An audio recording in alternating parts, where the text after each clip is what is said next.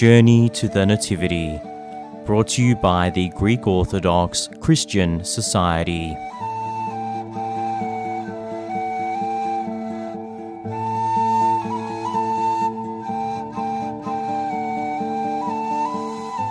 The Feast of Christmas, celebrating the birth of Jesus, is one of the most joyful days of the Orthodox Church. It's also known as the Incarnation of Christ.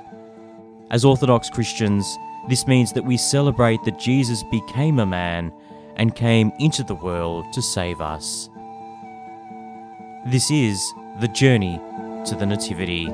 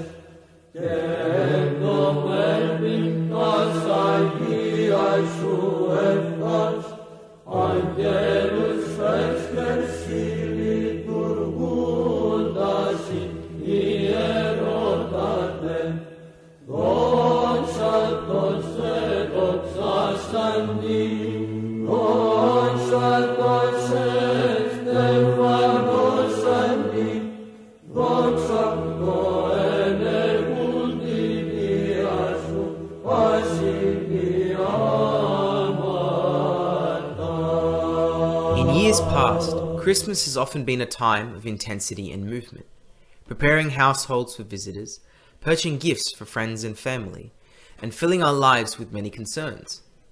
In the middle of planning, dinners, and stressing out, Christ is often the first thing that we dump in our haste. We tell ourselves that as Christians, we fast, attend certain church services, and even give a little to charities in this busy time. But too easily are we swept up in the moods and movements of our materialistic world, and we end up complicating our lives unnecessarily. In preparing for family events, we grow hot headed with our loved ones, annoyed at having to give a little more of our time and effort to those around us. In giving gifts, we may save a little for ourselves, hoping to reward ourselves for everything we have struggled through. In times like this, we look for good examples to strive for and to imitate. When it comes to simplicity, Saint Spiridon the Wonder Worker shines brightly. Born near the end of the third century in Cyprus, Saint Spiridon was a man of humble means. A shepherd, he lived with his wife and his children, practicing Christian charity and humility. He was known to take his flock of sheep deep into the wilderness, staying alone for long periods, seeking a life of silence and contemplation, away from the world. Living with little, he gave greatly of himself, and his virtue soon attracted the grace of God. He began to perform miracles, healing the sick and casting out demons. This is why he is called the Wonder Worker. His reputation was so great amongst the people that some time after his wife had passed away, during the reign of Constantine the Great, he was raised as a bishop to the seat of Trimithus. Here was his first test of simplicity. A man of such humble means raised to a high seat in the newly enfranchised church, joining with the opulence of the Roman Empire. Yet he was unaffected by this change of station. After the harvest every year, he was known to open the storehouses of his diocese to distribute freely to the poor and to those suffering debts. No accounts were made of the withdrawals, and no demands for repayments were tendered. Each returned only what they could spare.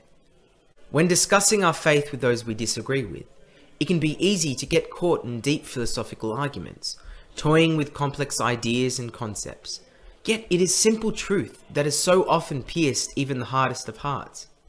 Saint Spiridon was in attendance at the First Ecumenical Council in 325 AD, and while there, he not only displayed his great humility, but also his love and care for the spiritual well-being of all mankind. Famously, during a debate with a philosopher who was defending the Arian heresy, he cut immediately through a web of words, calmly and expressly stating the doctrine of the Christian Church. perfectly describing Christ's divine and human nature with clear and simple language. He said, Listen, philosopher, to what I tell you. There is one God who created man from dust. He has ordered all things, both visible and invisible, by his word and his spirit. The Word is the Son of God, who came down upon the earth on account of our sins. He was born of a virgin. He lived among men and suffered and died for our salvation.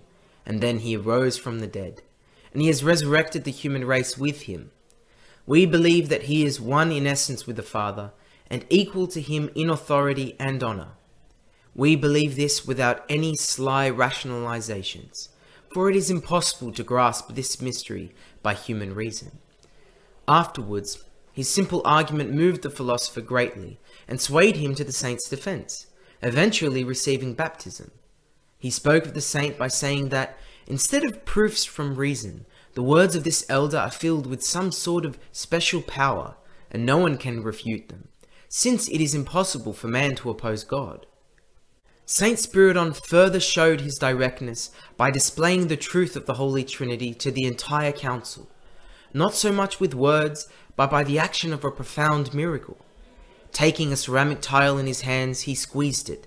Fire rose up from it, water splashed on the ground, and only dust remained in his grasp. He explained this miracle by saying, There was only one brick, but it was composed of three elements. In the Holy Trinity, there are three persons, but only one God. These powerful defenses of Christ's church revealed the deeper truth of his simplicity. Though he was uneducated, his simplicity did not imply ignorance or slowness of mind, but rather demonstrated his absolute trust in God.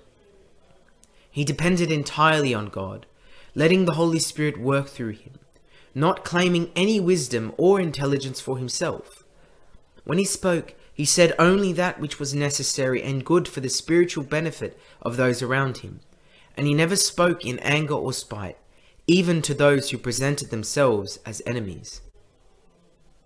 When approaching the blessed Nativity of our Lord, we should endeavour to emulate the saint in this manner, to put aside our ordinary reactions to those things that would normally rile us up and cause us frustration and bitterness, to focus on serving those around us more deeply finding ways to give more of ourselves than we have in previous years. The Church, during the Matins of his feast day, acknowledges the virtue of his simplicity by saying, He simply but faithfully taught the truth of the Trinity. Let us take up his, this virtue of simplicity ourselves, following in Saint Spiridon's footsteps, preaching the truth of Christ in humility and love.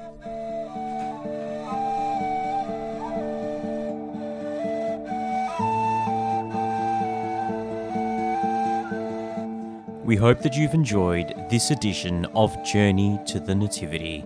For more spiritually edifying Orthodox talks and podcasts, be sure to head to orthodoxjourney.com.